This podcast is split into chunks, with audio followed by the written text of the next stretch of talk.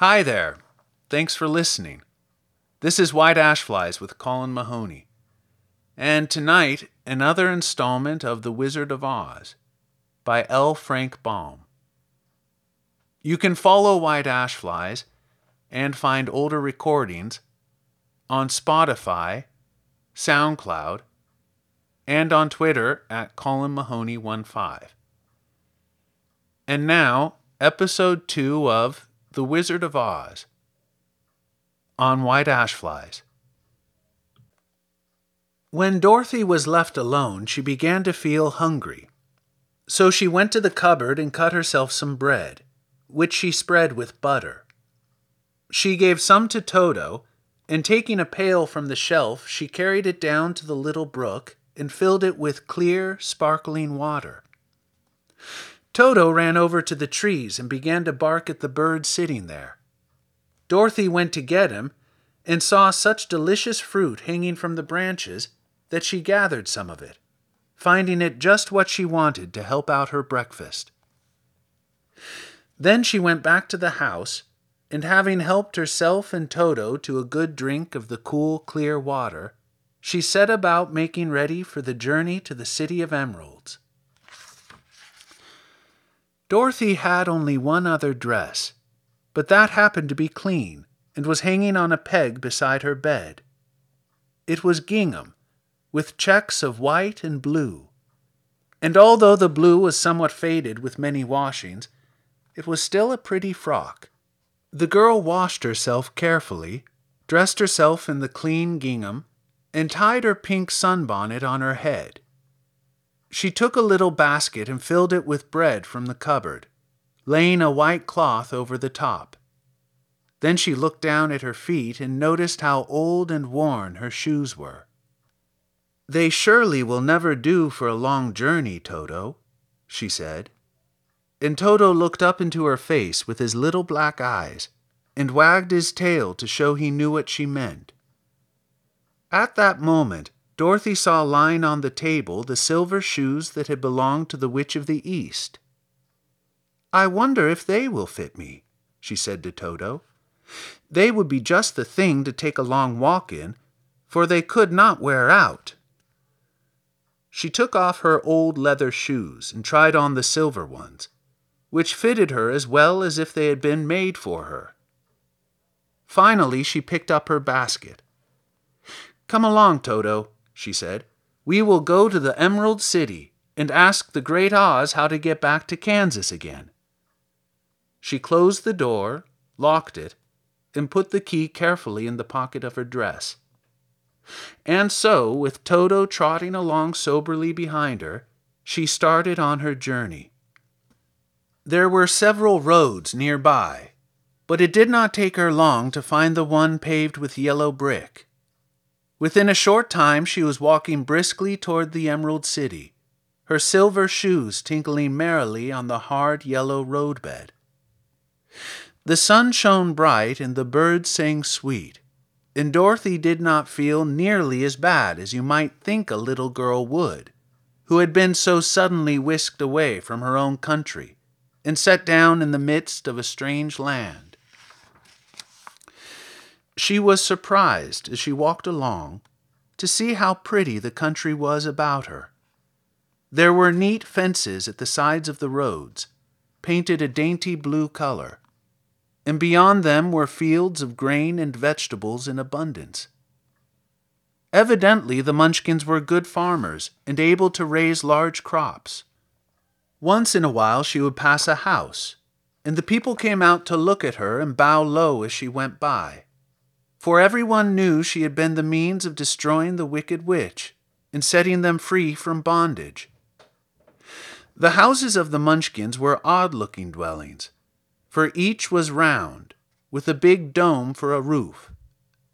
All were painted blue, for in this country of the East, blue was the favorite color.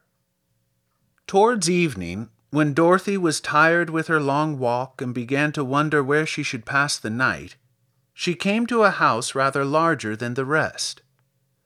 On the green lawn before it, many men and women were dancing.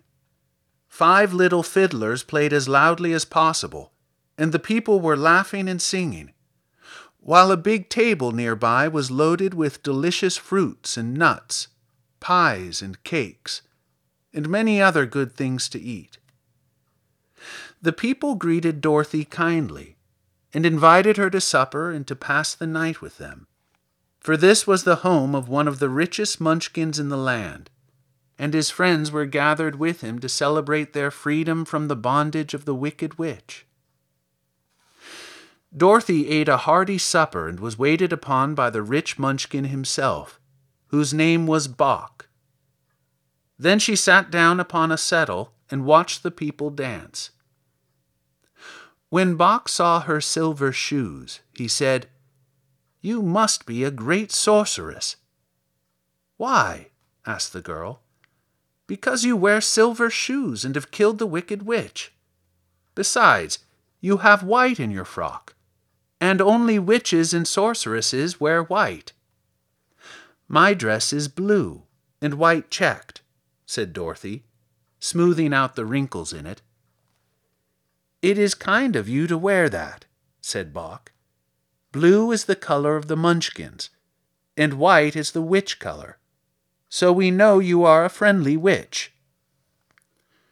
Dorothy did not know what to say to this for all the people seemed to think her a witch, and she knew very well she was only an ordinary girl, who had come by the chance of a cyclone into a strange land. When she had tired watching the dancing, Boq led her into the house, where he gave her a room with a pretty bed in it. The sheets were made of blue cloth, and Dorothy slept soundly in them till morning with Toto curled up on the dark blue rug beside her. She ate a hearty breakfast and watched a wee munchkin baby, who played with Toto and pulled his tail and crowed and laughed in a way that greatly amused Dorothy. Toto was a fine curiosity to all the people, for they had never seen a dog before. How far is it to the Emerald City? the girl asked. I do not know, answered Boq gravely, for I have never been there. It is better for people to keep away from Oz, unless they have business with him. But it is a long way to the Emerald City, and it will take you many days. The country here is rich and pleasant, but you must pass through rough and dangerous places before you reach the end of your journey. This worried Dorothy a little, but she knew that only the great Oz could help her get back to Kansas again. So she bravely resolved not to turn back. She bade her friends good-bye and again started along the road of yellow brick. When she had gone several miles, she thought she would stop to rest, and so climbed to the top of the fence beside the road and sat down. There was a great cornfield beyond the fence, and not far away she saw a scarecrow, placed high on a pole to keep the birds from the ripe corn. Dorothy leaned her chin upon her hand and gazed thoughtfully at the scarecrow. Its head was a small sack stuffed with straw, with eyes, nose, and mouth painted on it to represent a face. An old pointed blue hat that had belonged to some munchkin was perched on his head, and the rest of the figure was a blue suit of clothes, worn and faded, which also had been stuffed with straw. On the feet were some old boots with blue tops, such as every man wore in this country, and the figure was raised above the stalks of corn by means of the pole stuck up its back. While Dorothy was looking earnestly into the queer, painted face of the scarecrow, she was surprised to see one of the eyes slowly wink at her. She thought she must have been mistaken at first, for none of the scarecrows in Kansas ever wink. But presently the figure nodded its head to her in a friendly way. Then she climbed down from the fence and walked up to it, while Toto ran around the pole and barked. Good day, said the Scarecrow in a rather husky voice. Did you speak? asked the girl in wonder. Certainly, answered the Scarecrow. How do you do? I'm pretty well, thank you, replied Dorothy politely. How do you do? I'm not feeling well, said the Scarecrow with a smile. For it is very tedious being perched up here night and day to scare away crows. Can't you get down? asked Dorothy. No, for this pole is stuck up my back. If you will please take away the pole, I shall be greatly obliged to you. Dorothy reached up both arms and lifted the figure off the pole, for, being stuffed with straw, it was quite light. Thank you very much, said the Scarecrow, when he'd been set down on the ground. I feel like a new man. Dorothy was puzzled at this, for it sounded queer to hear a stuffed man speak, and to see him bow and walk along beside her.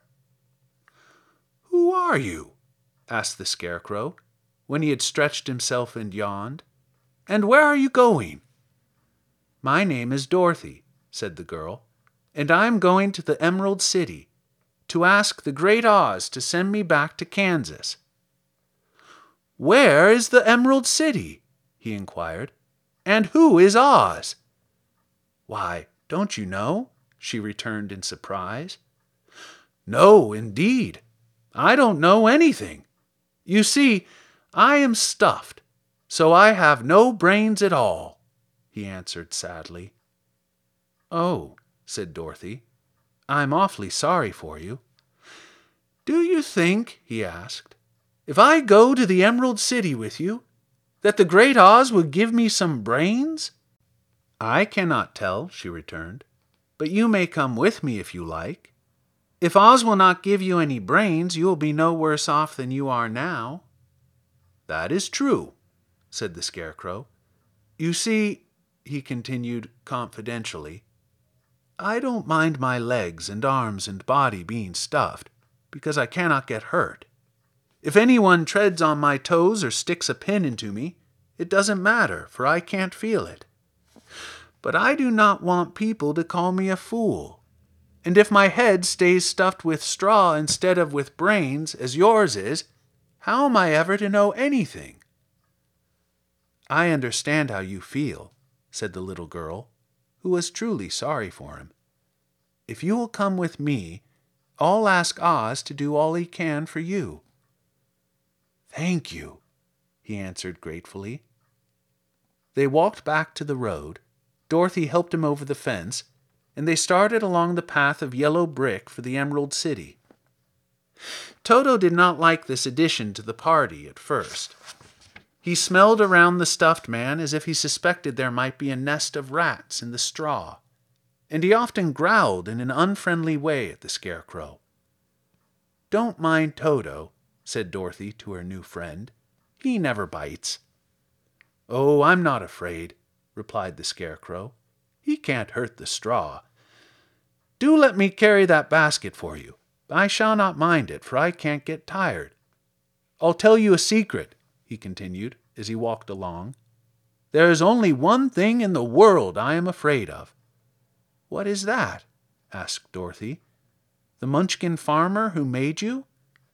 No, answered the Scarecrow. It's a lighted match. After a few hours, the road began to be rough, and the walking grew so difficult that the Scarecrow often stumbled over the yellow bricks, which here were very uneven. Sometimes, indeed, they were broken or missing altogether, leaving holes that Toto jumped across and Dorothy walked around. As for the Scarecrow, Having no brains, he walked straight ahead, and so stepped into the holes and fell at full length on the hard bricks. It never hurt him, however, and Dorothy would pick him up and set him on his feet again, while he joined her in laughing merrily at his own mishap. The farms were not nearly so well cared for here as those farther back had been. There were fewer houses and fewer fruit trees and the farther they went, the more dismal and lonesome the country became. At noon, they sat down by the roadside, near a little brook, and Dorothy opened her basket and got out some bread. She offered a piece to the Scarecrow, but he refused. I am never hungry, he said, and it is a lucky thing I am not, for my mouth is only painted. And if I should cut a hole in it so I could eat, the straw I am stuffed with would come out, and that would spoil the shape of my head. Dorothy saw at once that this was true, so she only nodded and went on eating her bread. Tell me something about yourself and the country you came from, said the Scarecrow, when she had finished her dinner.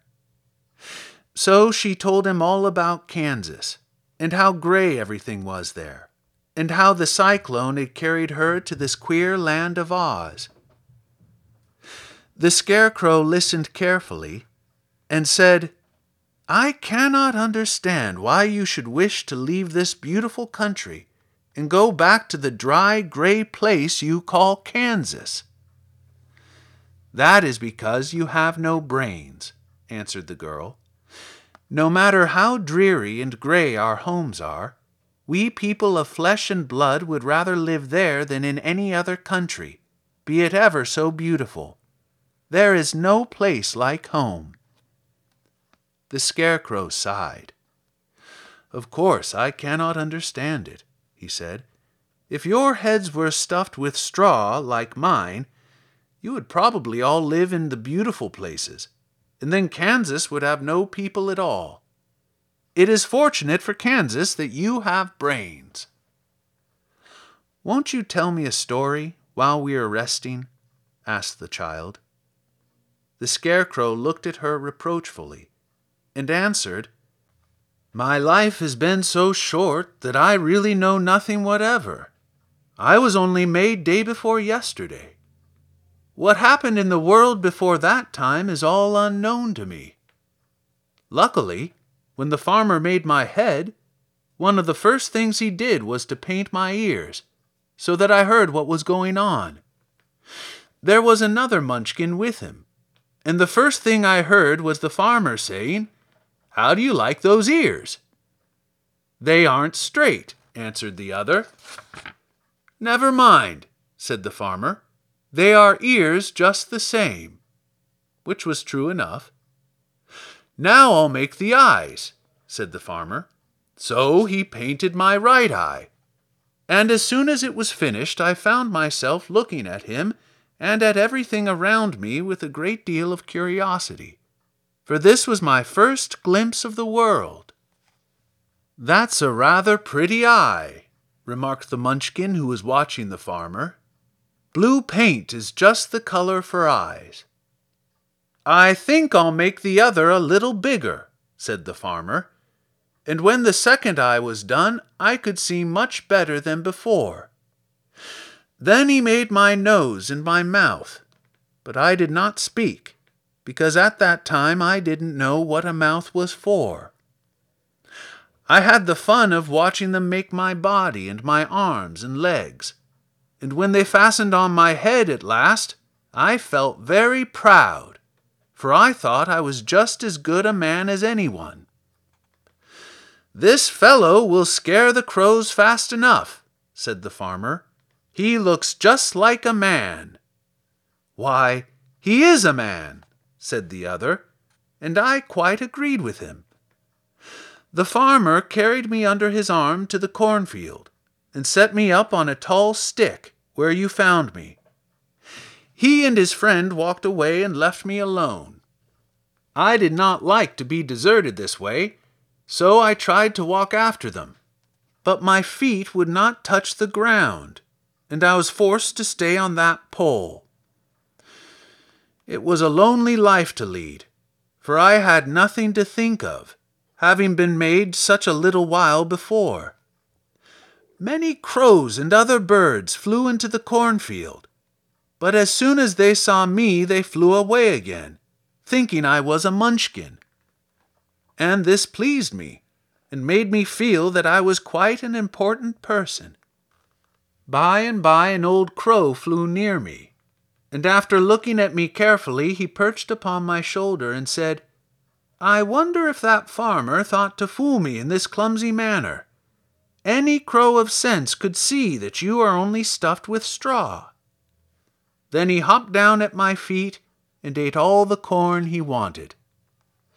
The other birds, seeing he was not harmed by me, came to eat the corn too. So in a short time there was a great flock of them about me. I felt sad at this, for it showed that I was not such a good scarecrow after all.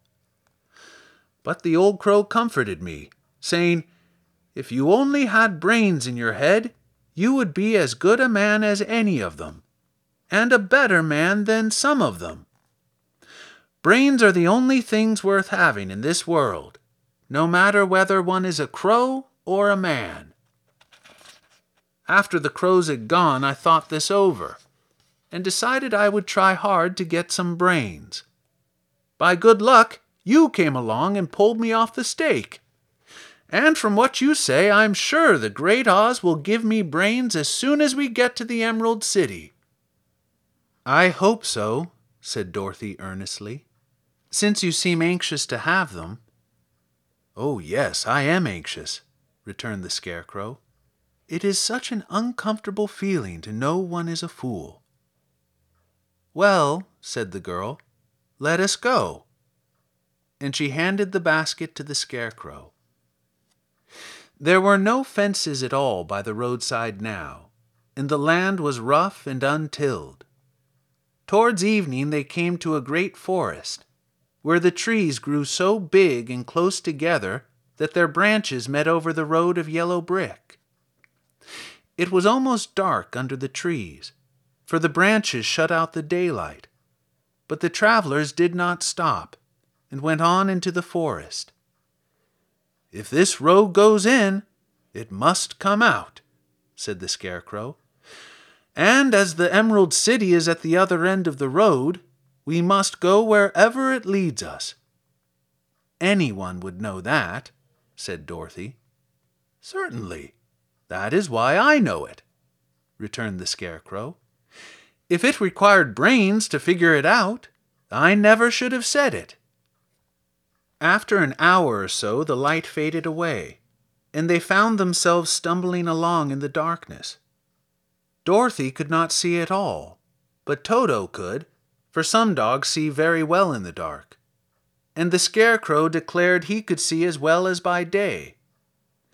So she took hold of his arm and managed to get along fairly well.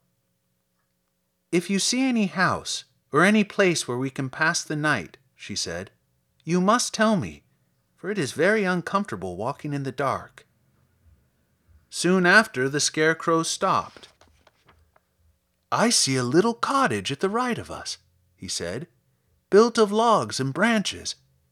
Shall we go there? Yes, indeed, answered the child. I am all tired out. So the Scarecrow led her through the trees until they reached the cottage, and Dorothy entered and found a bed of dried leaves in one corner. She lay down at once, and, with Toto beside her, soon fell into a sound sleep. The Scarecrow, who was never tired, stood up in another corner and waited patiently until morning came.